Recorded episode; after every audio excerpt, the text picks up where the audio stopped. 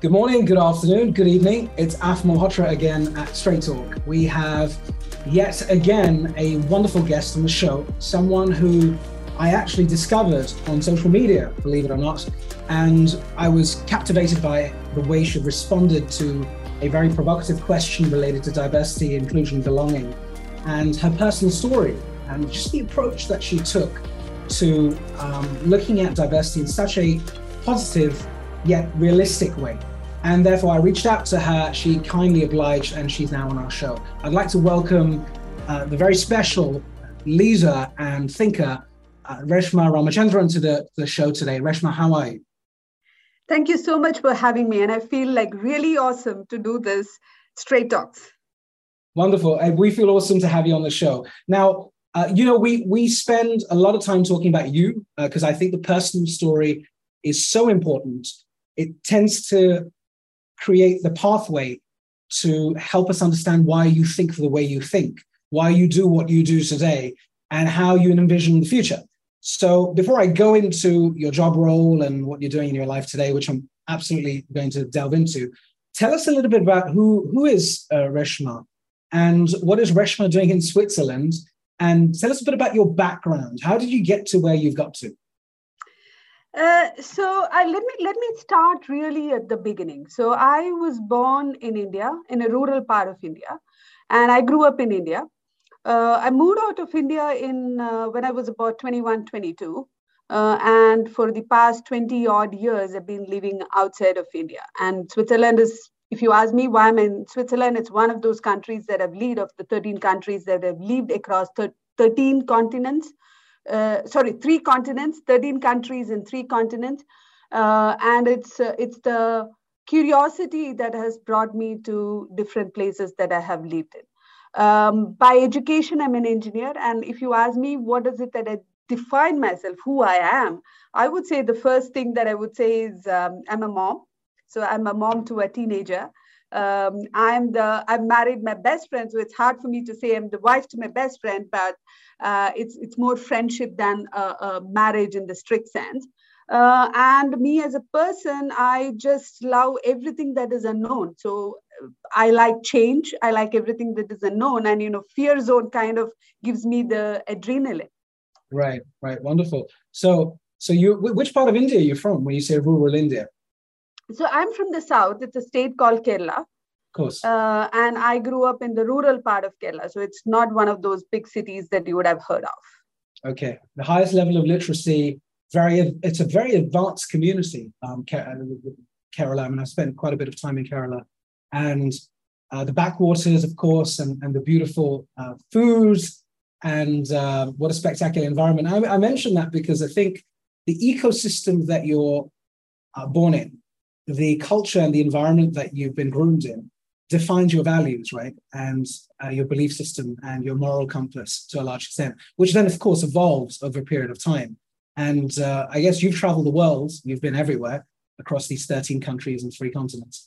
And uh, tell us a little bit about why you decided to come out of India and what was the what was the trigger? I ask because we have so many amazing people who are migrants who've gone from one part of the world to the other and gone back again and traveled back again. So that sort of ambidexterity that you build in skill set, in, in thinking, that you, you become so um, you know malleable and so adaptable to the situation around you, which is it's hard to it's hard to say that you know many around you have the same abilities and the, the byproduct of you moving back and forth allows you to be so so flexible in this disruptive environment that we're all talking about um, so vehemently. So tell me a little bit about why what got you over to what was the compelling event, should I say? So honestly, there was no compelling event, nor was there a big plan in terms of, you know, this is what I'm going to do after I finished my education. I joined the uh, the organization that sponsored my education. So again, my, my I don't come from a lot of money, so my parents probably could have afforded you know you never know but mm. i had a scholarship and i joined the organization that sponsored my education once i joined the organization it was all about like learning and i think for me what is really important and if you would also uh, ask you know what is advice i would give to my younger self is probably i could have learned more so learning comes actually out of the comfort zone and out of beyond the fear zone So moving outside of India was primarily to learn. Uh, and I was uh, the, the first country that I moved outside of India was Middle East, which was quite a let's say coming from Kerala again. You know, it was quite a known place in that sense. Although I've ne- I'd never even taken a flight before that in my life, uh, it was because of a job opportunity, and there was a huge learning opportunity in that uh, in that new role. Right. Uh, but then one thing led to the other, and every time i have moved and you are right i think not many people do it because you know you want everything to be uh, planned. You want to see the end. You when you are at, a, at a you want to see z. Yeah. Can i pause for a second? And oh, sure. sorry. I'm so sorry about the lights yeah that's okay. No worries.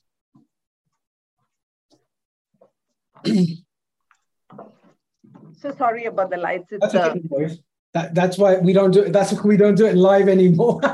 so, it's all good. We've got yeah, and tennis does the magic after. Yeah, yeah, absolutely. Go ahead, you and Flo.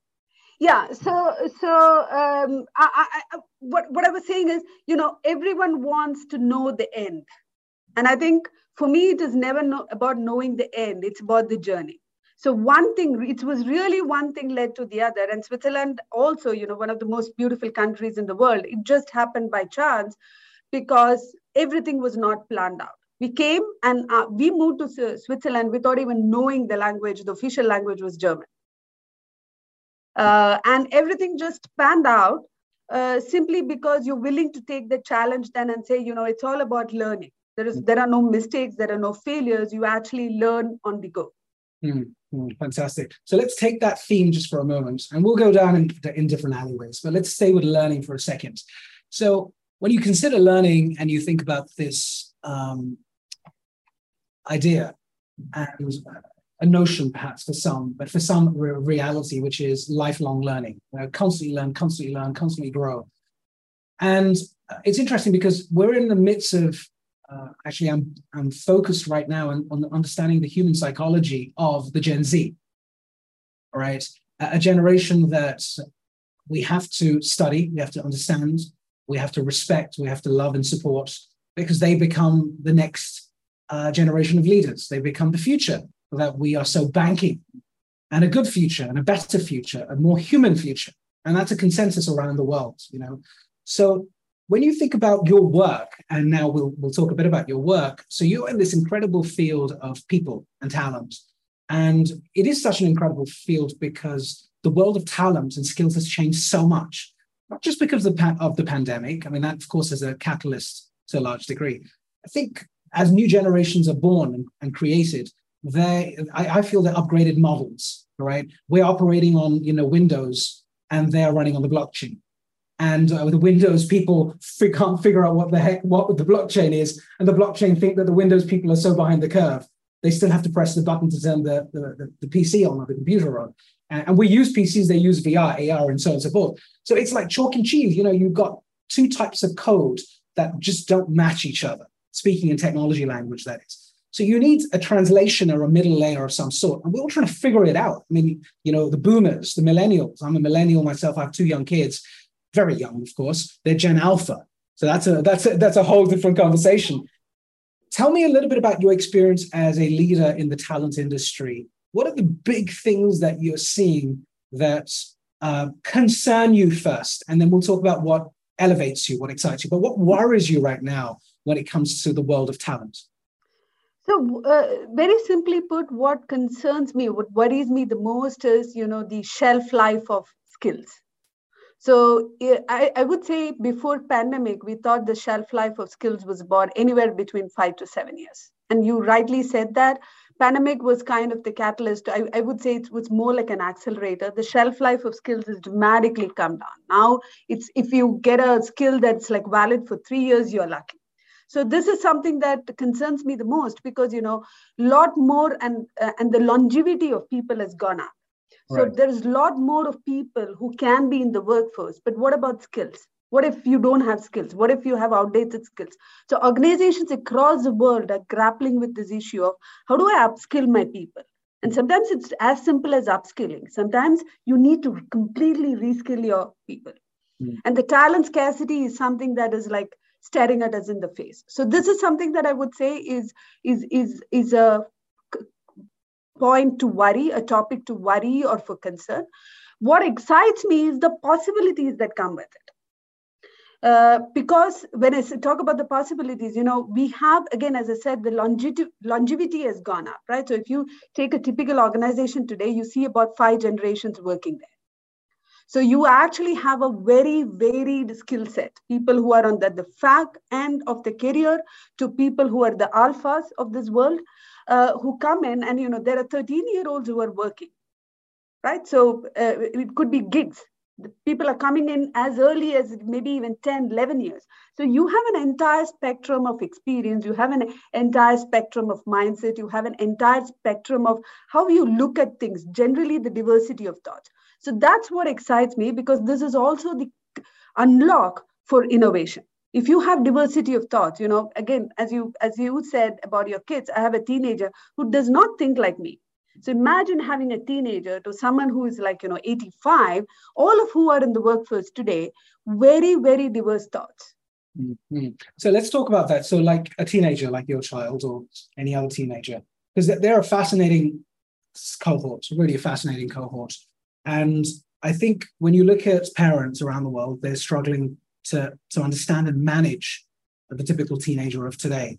And that's been the case throughout history. It's not as if you know parents haven't struggled to manage teenagers.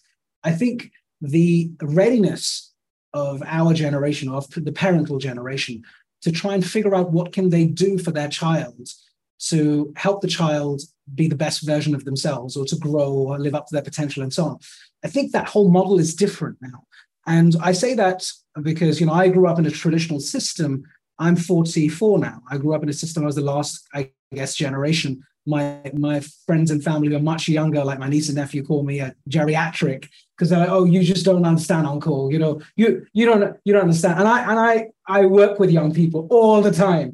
And so you know, I have to work damn hard to prove that I'm actually worthy of some form of status in their world. And nevertheless, they uh, they're a generation that will seek a different type of employment. They're a generation, it's clear, right, that they have different expectations from the organization that they will work with, not for, work with, and the leader who will coach them or support them in their endeavors. And they would want to do what they want to do and enjoy doing, not doing the boring stuff. And when I grew up, I was told to put my head down, do the boring stuff. Oh, it's all, you know, you've got to do the boring stuff as well. That's what shapes you. Oh, you've got to struggle as well. Uh, heck, I pushed trolleys in, in supermarkets when I was 15, right, to make my pocket money. Uh, shudder to think that any of the any of the children these days would even bother doing that. They'd be like, well, that's just unnecessary. I'll go on YouTube and monetize my brand, right? But very, just you know, very different generation. And in your opinion, how does the um, the world of, of placement, how, you know, when you're ser- when you're searching for a job or a job is searching for you, um, could be the other way around too. In fact, how do you guys then look at um, candidate profiling?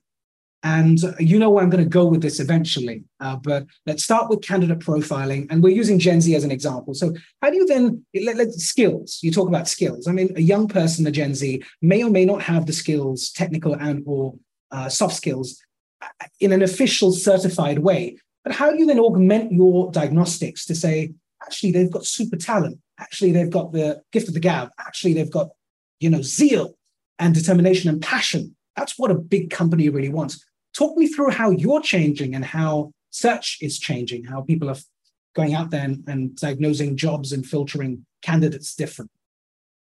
Yeah, so so before I get into you know how how does the diagnostics of the assessment itself looks like and works, I think you mentioned a very very important point in terms of how uh, we we spoke about skills, how the shelf life of skills has come down, right. how job or employment market itself is changing. If I take my parents, both of them who were working, you know, started with the same uh, uh, organization and retired from the same organization. For them, it was a big shock when I actually left the organization that I joined after about seven years because you know they could not have imagined that. And today we talk about Gen Zs who are not even talking about being employed with an organization. It's more like, you know, as you rightly said, what interests me, what attracts me. And I'm just, this is the whole gig economy, right? I just do parts of what uh, interests me.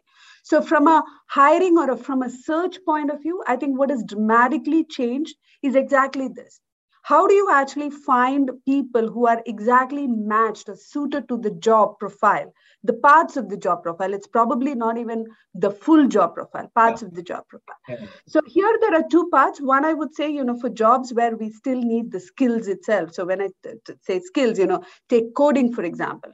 Right. you would you wouldn't actually especially when you're looking for coders you are actually not going to take people who are not not have no idea about what coding is and I will come to that in a bit. You know, how do you develop skills? Then you hire people, you t- take them on the bench, and you uh, uh, develop them into what you want them to be. But let's take a normal situation where you have a job or a profile, and you know you have certain skills that is required, uh, which could be coding. It's just an example. But then beyond that, what you're also looking for is, you know, what's the purpose? And this is also the reason why Gen Zs are looking for matching their purpose to the purpose of the organization. So it's not just that, you know, again, I take take my parents as an example, and probably some parts of us, our generation as well, right? We did not think so much about what's our purpose versus what is the purpose of the organization. We always looked at, okay, there is a job, our skills match, you know, how much uh, compensation we get, and we took the job but the gen z's or the next generation is very different. It's not just the the skills and the motivation but it's also the whole purpose of the organization that needs to align with them. And coming to the second part in terms of what happens when you can't find the skills in the market how do you develop those? This is also where i think the lifelong learning comes into play.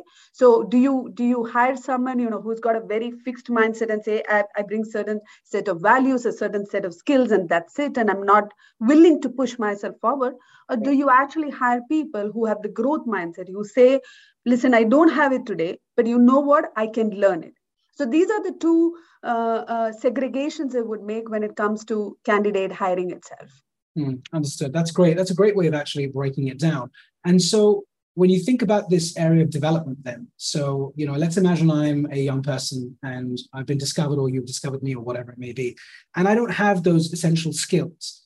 And there's a job profile. Um, and, I, and I'll come to the job profile in a second because I, I think, you know, um, maybe they need to change quite a lot as well you know, because they're the, they're, they're, the people who are writing those. I mean, you may be writing them so you're writing them really well, but uh, the ones that we've analyzed and we, we study listed companies in a lot of detail, they seem trite. They seem the same old kind of job roles with a few new words, of course, and a few new titles, and maybe purpose is thrown in there as well. You know, like in the old days, vision was thrown in there, and mission was thrown in there. Now purpose is thrown in there, and you always see the green word or the climate word, a bit of the diversity thing thrown in. But actually, does it ooze uh, emotion? Does it really bring to life uh, who you are? And I've seen some amazing ones as well, by the way, and um, sadly only from the big tech titans, which are about stories. So, you know, um, let's tell you a story about Reshma. Reshma is an engineer in this. And then, of course, you get captivated by the story. Everyone does. So, um, before we go into job roles and stuff, let's talk a little bit about how do you help develop someone who doesn't know that they need developing or doesn't know what they don't know? Yeah, so you know, I'm going to take the example of Switzerland because one of the things that I absolutely love about Switzerland is the whole apprenticeship model. Okay. So when you're about uh, 12, 12 years of age, um, you know, you you some some of them, some of the 12 year olds have a generally an idea what they want to do, and some of them don't. Mm-hmm. Right. So how do you actually expose them to different uh, different jobs so that they can make up their mind. So switzerland has got this yearly thing called the futures day where you know you can actually go and kind of shadow people in their jobs. And then once you are uh, once you're older than 12 i think it's about 12 to 14 you can also do a week uh, of internship. It's unpaid but you know you go and the idea is that you go and shadow the jobs that you like. Right. Uh, then you make up your mind. But even then you don't have the skills so you you can take again multiple paths. You can actually go to uni- university and you can learn the skills, which is what most of us did. But in Switzerland, there is another part which is apprenticeship. So you can actually join a job, and I, I, I give the example of bank. You know, if you're a teller, if you are a, um, customer uh, executive, uh, for a high net worth individual, for instance, you know, you can actually uh, uh, ap- ap- do your apprenticeship. So you do kind of three days a week uh, uh, apprenticing for this job or interning for this job, which is also paid. And two days a week, you actually go to university to uh, learn the, the theory part of it and i think it's a great model. So in my in my past uh, with my past employer we are all we had also experimented that in the us because in the swiss switzerland or the swiss job market it works. Not everywhere apprenticeship is looked in the right way. I think that societies where you look down right. upon it. Yeah, yeah and i think the yeah and I think the way to go is to say that, you know, especially when the uh, shelf life of skills is so, so short, the way to go is to say, you know, how do you actually get talent in, just raw talent in? And, you know, you and I, we could be interns and we could go and actually shadow these jobs. And uh, tomorrow you know or in six months in a year we could actually become pros at those. Fantastic. So this it's a great concept the future day uh, bringing apprentices into the business. I mean, we have a scheme like that here in the UK. Some of the other Western economies have it as well. But I think the the um, deployment of that scheme, the execution of that scheme, is where you know you either you see the impact or you don't. Uh, at the end of the day, so it's great that you've got that. So tell me, tell me about this job role thing. So employers, because I hear so much from employers, know, all of these globally listed companies, CEO down, the general you know mantra from these organizations is what you and I will know that we should hear, right? The same, the same old stuff. And I'm not trying to be cynical about it. I'm trying to look at it in a very objective way, which is that's great on one hand. On the other hand, let's look at the real sort of changes that you're making in your organization. And we'll now go into a path and swim in a lane that you really want to swim in, uh, which is related to um, transformation right? So the first part of this transformation, I want to talk about these job roles, right? So it's a very fundamental thing because it's not just about the creation of a document and well, I have a vacancy and let's just define it and get someone for it. How are you seeing that that uh, outreach? It's an outreach to plea to someone to say, I have this opportunity. You would be so good for it, right? And luckily, we have human beings still doing this. I'm a big believer of human beings. As much as I love AI because I'm a technologist, I do think that being human is terribly important in this world where we're so overshadowed and consumed by disruptive technologies. As much as I love them, I'm, i fear them to a large degree as well, right? So, uh, tell me a bit about what you're seeing in the market. Are these big companies actually changing the way they reach out to candidates? Um, and if so, to what degree? So, there is definitely a change. Uh, for sure. And I think it goes down to the root cause of there is a talent scarcity. So everyone is like vying for the same talent. So if there right. is a candidate who's absolutely fantastic, and you know, uh, all these tech companies, for instance, or multiple companies are vying for the same talent, how do you appeal to that candidate? And this is where I think it's it goes beyond the job role.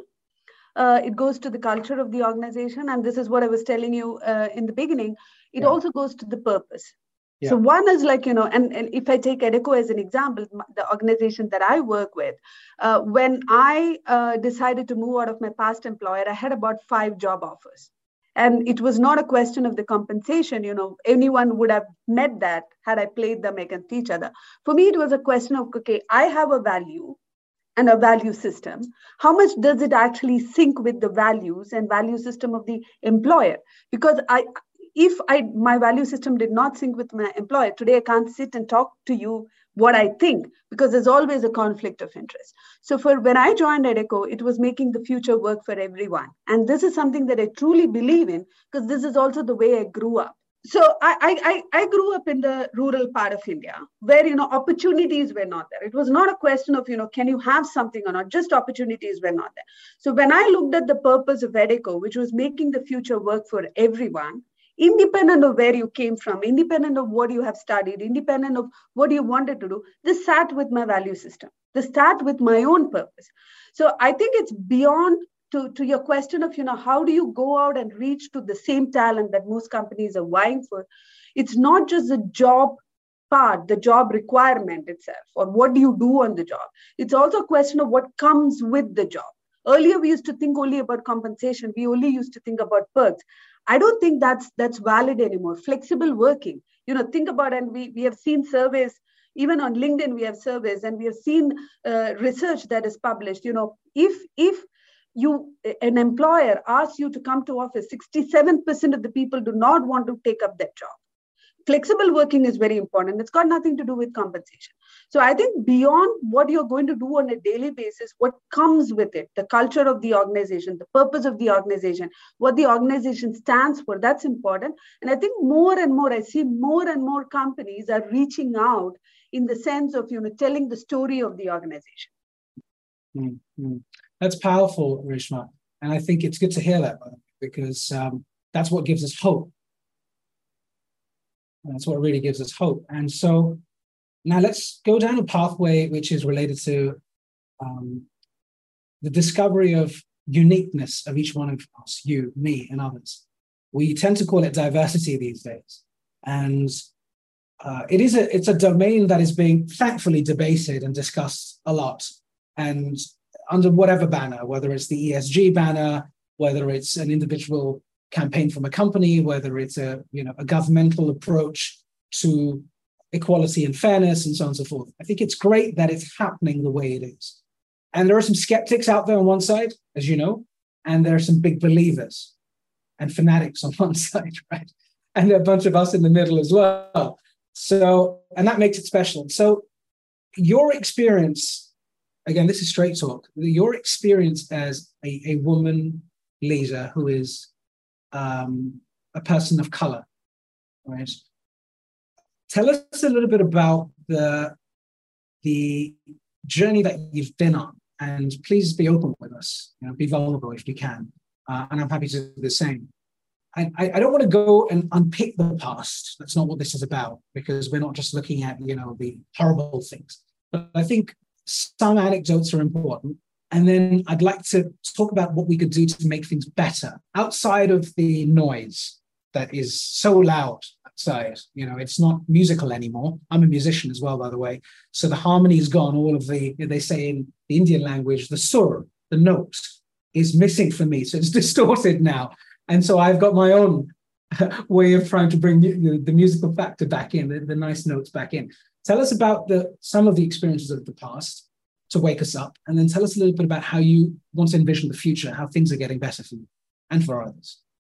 Yeah. So again, I'm I'm going to go back to the beginning. So you you you portrayed Kerala as a very beautiful place, you know, backwaters, amazing food. Uh, it's also called the God's own country. And I think one of the things that people don't uh, probably realize is Kerala is also a very matriarchal community. So the, the family name goes forward through the, the daughters and not through the sons, which is a big change, right? Which is a huge shift in how you think. So I grew up amongst uh, women who were strong headed for want of a better word, you know, who were strong willed. All of them were working, all of them had jobs. I've seen them juggle, you know, the motherhood and uh, their careers, but all of them made it work. So, in my mind, when I started, there was absolutely no doubt uh, that I belong there. I belong in a career world, not a job world, not, not a nine to five, and you know you're supplementing your husband's income. No, I, I believed in having an equal seat at the table. And uh, to to when i started you know i was one of the first uh, women to join in a technical role. So i was an engineer. I was one of the first women to join in that role. So that was kind of uh, uh, my first reality check where you know certain jobs certain jobs were just not for women for different reasons mm-hmm. and i was the first woman from the organization that i worked for to go to middle east and this was a huge fight for me because I wanted to go. That was a clear path to career progression. And it was it was always like protected for men. Uh, since it's an everything is unknown so you don't want and again the patriarchal benevolence right you don't want to expose someone you like to the hardships um, and that that that was kind of like i would say the first reality check um, and once you move to the Western world, you know, suddenly you realize that a, a, community that you had grown up where you were majority, you're suddenly a minority. So it's not just the woman, you are also a woman of color. So people tend to look at you very differently. There are certain things, and I always say this, you know, I've never had an equal starting point. I've always had to start zero. Even today with 22 years of my professional experience behind me where i've had so many accomplishments even now when i actually go for a job interview uh, there's at least someone who asks me tell me what exactly have you done? And this is not a question a white man would ever get because his credentials are good enough right? So there is discrimination and there is bias and i don't want to mince words about it there is discrimination and there is bias. And i think you know for me personally had i known this 22 years back when i started my professional career i'm not saying things would have been different things would have definitely been the same but i would have been better prepared. So up until about i would say even seven eight years back you know when when something especially racism uh, sexism hits you there are days when i've cried. I, I just didn't know how to how else to respond. You are angry you have emotions and you just what comes out is actually tears. Today if you take take uh, i experience the same thing so i'm not saying my experiences are different but i'm stronger. And in terms of so this is the past and you you you're absolutely right. I don't think we should ponder too much over the past. What's the future? So the future personally for me like i'm prepared. I know there'll be biases i know there'll be discrimination i know there'll be people who ask me what exactly have you done? What exactly can you contribute? And i'm prepared for those answers but also, I think what has fundamentally changed or phenomenally changed for me is I'm in a position of power. So, what is it that I can do for people who come after me? I don't want a single person, especially a woman of color, who comes after me to go through the same things that I go through or I went through. So, how can I actually make it different for them? So, this is where I believe in the future. There are a lot more of us, and take, take the top 10 tech companies in the world, eight of them have Indians as CEO people of color. What can we do to make it better for the people who come after us? Mm-hmm. Brilliant. And um, I think what is so important as you draw out the future as well, uh, you used the word possibilities earlier on in your, in your discourse. And that's what this is about. It's about the possibilities of what could one do, what could we do collectively together to, to make this environment better and not perfect, because it never will be the sort of perfect that we want it to be, because of a thousand different reasons. It's complex. How do we create an environment where you're right? The next generation, we talked about the Gen Z, the next generation of people aren't dealing with the same issues that we've grappled with, albeit looking different and shaped differently and morphed into something different, but actually it's the same damn thing all over again. And, uh, you know, tell me a little about the solutions then. So let, let's say you had a magic wand, you know, and I give it to you now. You've got 25 seconds to use it. You've got as many wishes as you want. In, in this context, what would you actually do? Let's just be a little bit bold and imaginative, creative. Let's drop all our biases. What should actually be fixed? Uh, I, am not so sure a magic wand is going to solve that. So I'd be a little more pragmatic on that. See, uh, um, an organization is a reflection of the society. Yeah. So, you know, if you're in a patriarchal society, you actually see organizations being patriarchal. If you're in a white dominated society, you actually see an organizations being white dominated. Absolutely. So put that together. And we, we live in a Western world uh, coming from completely different origins. Um, so you have a white uh, society with patriarchy organizations are just reflection of it. So there needs to be a lot so we always talk about organizations because it is more constrained and more confined. So if you take you know any organization from 5000 people to uh, 300000 people it's still a smaller set of people that we are talking about. But i think the fundamental change that needs to happen is in the society. And i always say this you know what the change that needs to happen is change at home. Mm-hmm. because homes are what is contributing to society. So i take my own home you know, who cooks dinner? And I get this question all the time, especially when I travel. You know, when my son was, uh, he's a teenager now, but when he was he was uh, younger, I mm-hmm. used to get this question: Who's cooking dinner at home? And I would ask back, saying, you know, why can't my husband cook the dinner? Like, why is it question asked uh, to me? My, when my husband travels, he never gets a question: Who cooks dinner at home? Mm-hmm. Because I'm expected to cook the dinner. So I, for me, what is really important is, you know, as individuals, and this is also where I feel beyond the organization, individuals, what is it that we can contribute? So we are, we are, if I take my own family, we are just a family of three. My husband and son, both of them have a role to play in how the society shapes, how stereotypes are built. So my son cooks, my 14 year old cooks, my husband cooks. You know, everyone does the home chores. It's not just my responsibility. This is the change that, that's why I said, I don't think it's a magic wand. It's a larger, pragmatic approach that we need to take. Change homes, change society. Organizations are only a reflection of society. Now, in terms of short term, so this probably is going to take 500 years for us to fix, right? Mm, it's it, how many billion people? 8 billion people, you know, this is not going to happen overnight. So this is where organizations come in. So what can organizations do? And I see a lot of organizations, and we spoke about job descriptions. I see a lot of organizations writing, you know, equal opportunity. What does equal opportunity actually mean in reality? Equal opportunity, does it only mean that, you know, anyone can apply, but, you know, we will anyway discriminate you? once you apply? Or is it that you are also talking about equity? So we also always talk about diversity and inclusion, yes, but where is equity? Most of us didn't have the same start point. So what are you doing to address that, even at a hiring level? Because everything starts there. Mm-hmm. So a couple of things there. One is the whole equity part. I think this needs to have more of focus. And second, again, we talk so much about diversity diversity is great. Diversity can be seen. You and i sit in a room you know you're a man i'm a woman you can see that. We sit in a room you know we are people of color people can see that. You can see that. But inclusion is what we feel. So my uh, uh, whole thought process and what i always talk about is not about diversity. And i always say this diversity is only a consequence. How inclusive are you how much do you appreciate and understand the uniqueness, the differences that people bring. We are all different. You know, I can tell you, I've been living outside of India for 20 years. I can talk cricket. I cannot talk football. Mm. And imagine a conversation which is always about football and beer. I'm automatically excluded. So it's having that self-reflection to think, you know, how inclusive I'm at this table where everyone is is different, even though they might look like me, is different.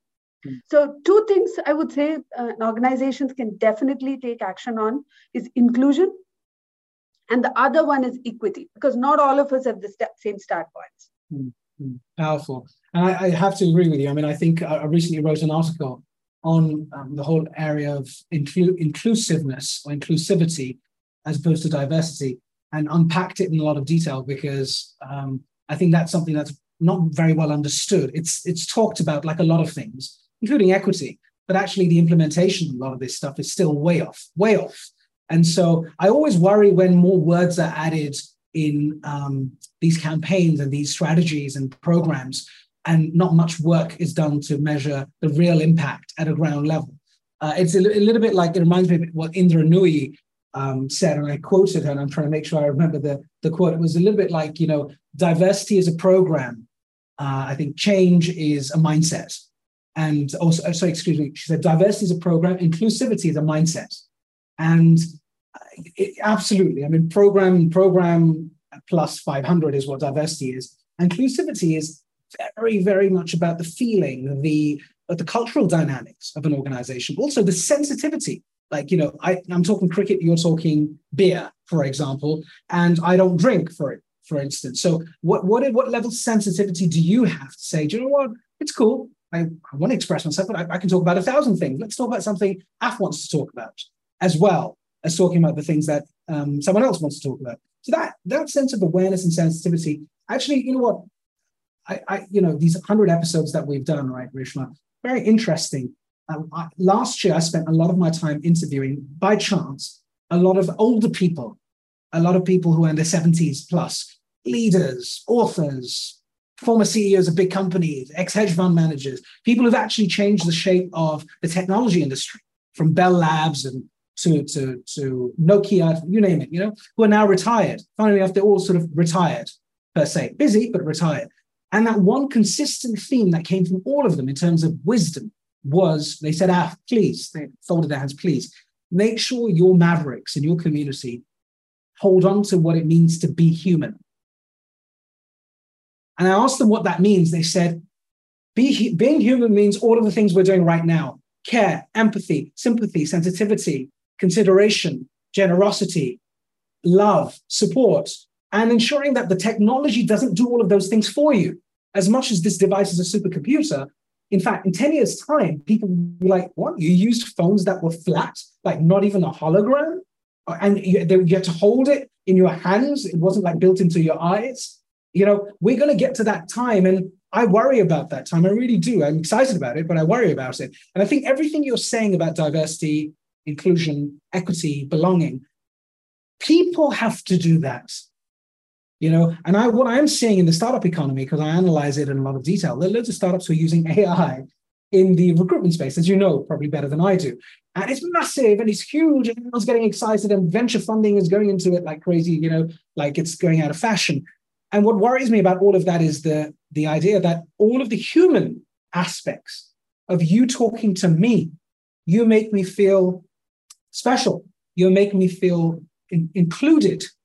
That's what being human is. And if we take that away, and it starts in these organizations, by the way, and then it cascades into our personal lives as well, then I think there could be an explosion that one, one doesn't really want. Um, when you think about the future for yourself now and all of the amazing work that you've been doing, uh, so talk me through. Uh, let's imagine you have to step out of this world now. You know, you're not going to be doing uh, the the transformation job at Adecco or anything like that for that matter. I'm gonna I'm gonna take you and I'm gonna take you and I'm gonna say I'm gonna put you anywhere in the world in any job in any role. Where do you see yourself making the biggest difference on the planet? It doesn't matter what the time frame is, Reshma. It could be tomorrow, it could be 25 years, could be 10 years, whatever. Who cares? But forget time and space. What's the next big thing you could do if you had a choice? So, so, so see, this is not something that has changed for me over uh, the past uh, decade. I yeah. think I'm able to articulate it better. That's it. Right. So I truly, truly believe the future of the world, and therefore my own future, is somewhere at the intersection of technology and people. Now, what is that intersection is a big question because we need and you rightly said that the more we are actually getting into these advanced technology the more we need the truly truly human emotions human skills only yeah. humans can actually have. So so the the future really belongs at the intersection of technology and people. And my future as well i see at the intersection of technology and people. And you know as we get into more and more of these advanced technologies what is also important is really the human skills. And you, right. you spoke about a lot of that empathy emotions compassion you know all of that which we cannot teach the machine. Now what does that entail that intersection? It's a small intersection right? Or it's probably a big intersection. We don't know how the future is going to unfold. Right now i see it as a small intersection of technology and people. And whatever i can do in that to create more impact uh, especially for the underprivileged I put it that way, technology can help. So whatever is at work, whatever is, and currently my transformation is completely around that. And you know, a lot of what we do in our organization, in my own organization, and which is what we are also transforming, is to actually give more employability to people, to have that lifelong employability. We mm. used to always talk about hire to retire that model is gone now. It's more about employability. At whatever stage you are in your life, in your career, you should be employable and again people with you know take refugees for instance and we are we are in a crisis situation at the moment right, right. people leave their homes. They don't have credentials.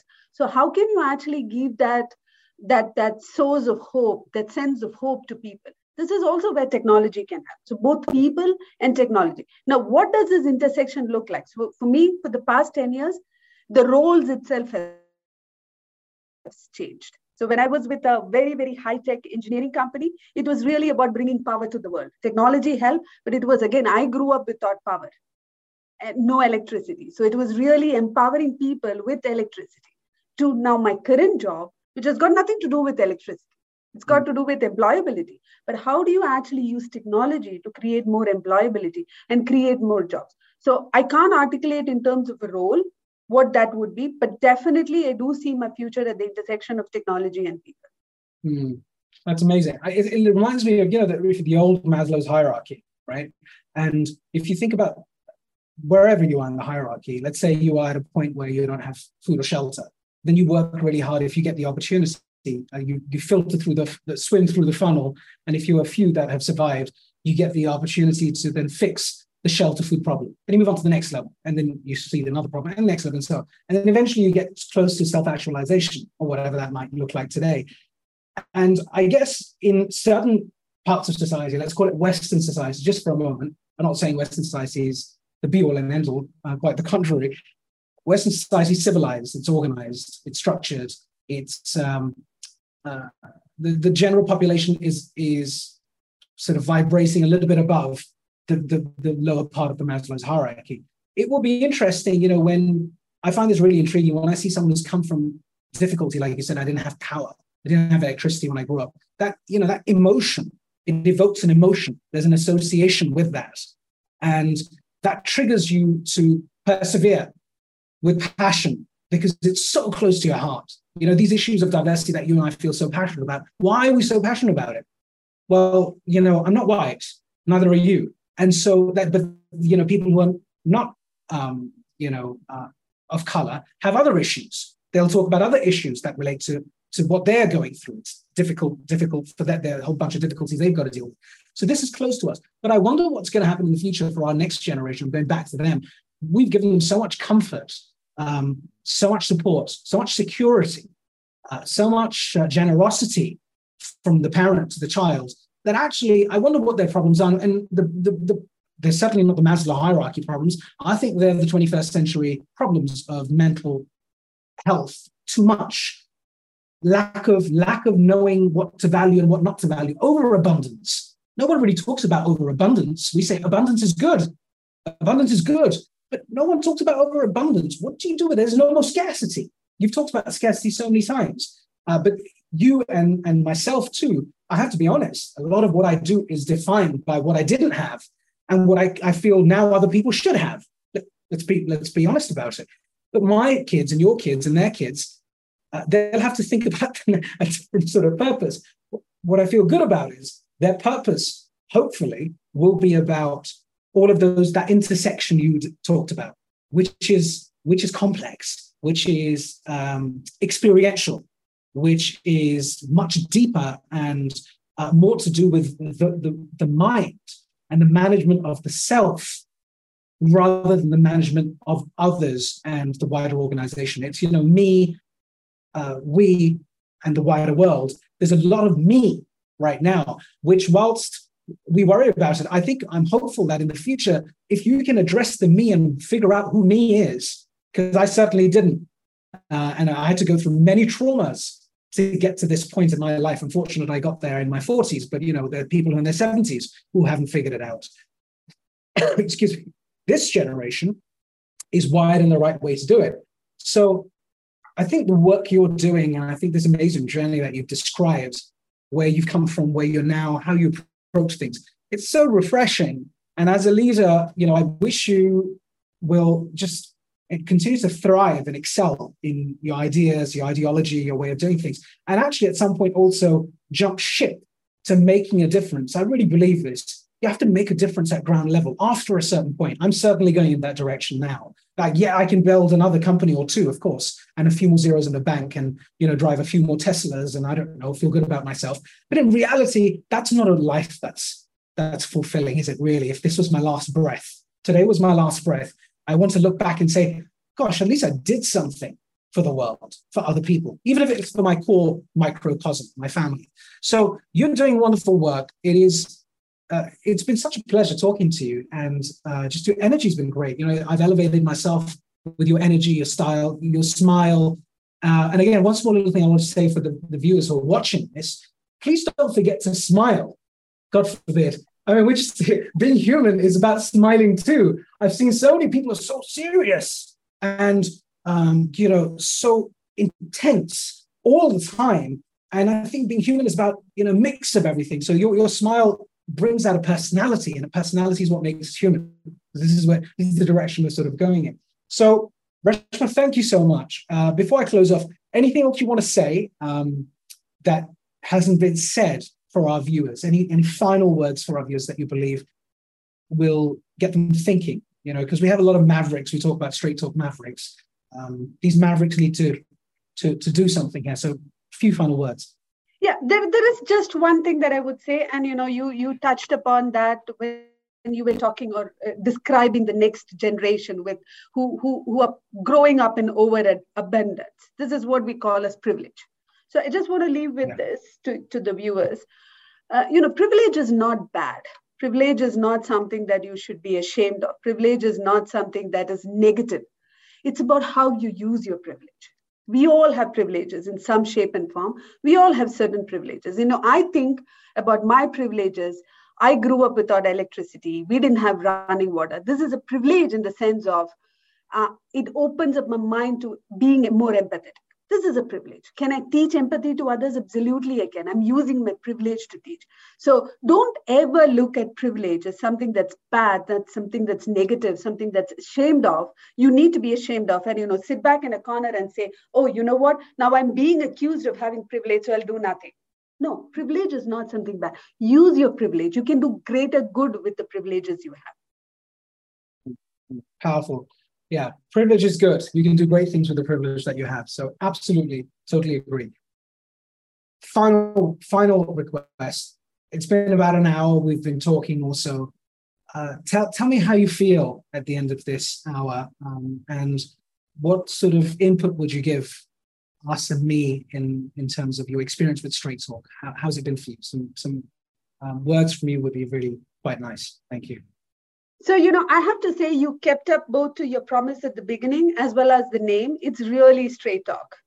And, you know, and I think I mentioned this at the beginning. I completely enjoy when I can be candid, like there is no filter. So keep up. There is nothing that I can say that you can improve because you're really bringing out the unfiltered part of of whoever is on the show. So me, in for instance, I've been completely unfiltered, and you have a great, great way of bringing out um, the the hidden aspects so the way you ask questions, the way you are actually articulating the story to build up to the question, it's just amazing. Well, thank you. Um, my, my gratitude to you. And we'd love to have you on the show back at some point in the future and support us, please, with this not-for-profit mission. And we'll, if you're up for it, we'll put you onto the Straight Talk uh, Mavericks WhatsApp community where we have a lot of our speakers and we do a lot of wild, um, you know, creative destruction work in there and would love to have you participate. Thank you, Reshma, today. You've been uh, such an amazing guest and uh, looking forward to having you back on the show at some point. Good luck on your mission and uh, may the Straight Talk Force be with you. Thanks, Al. Thanks, Reshma.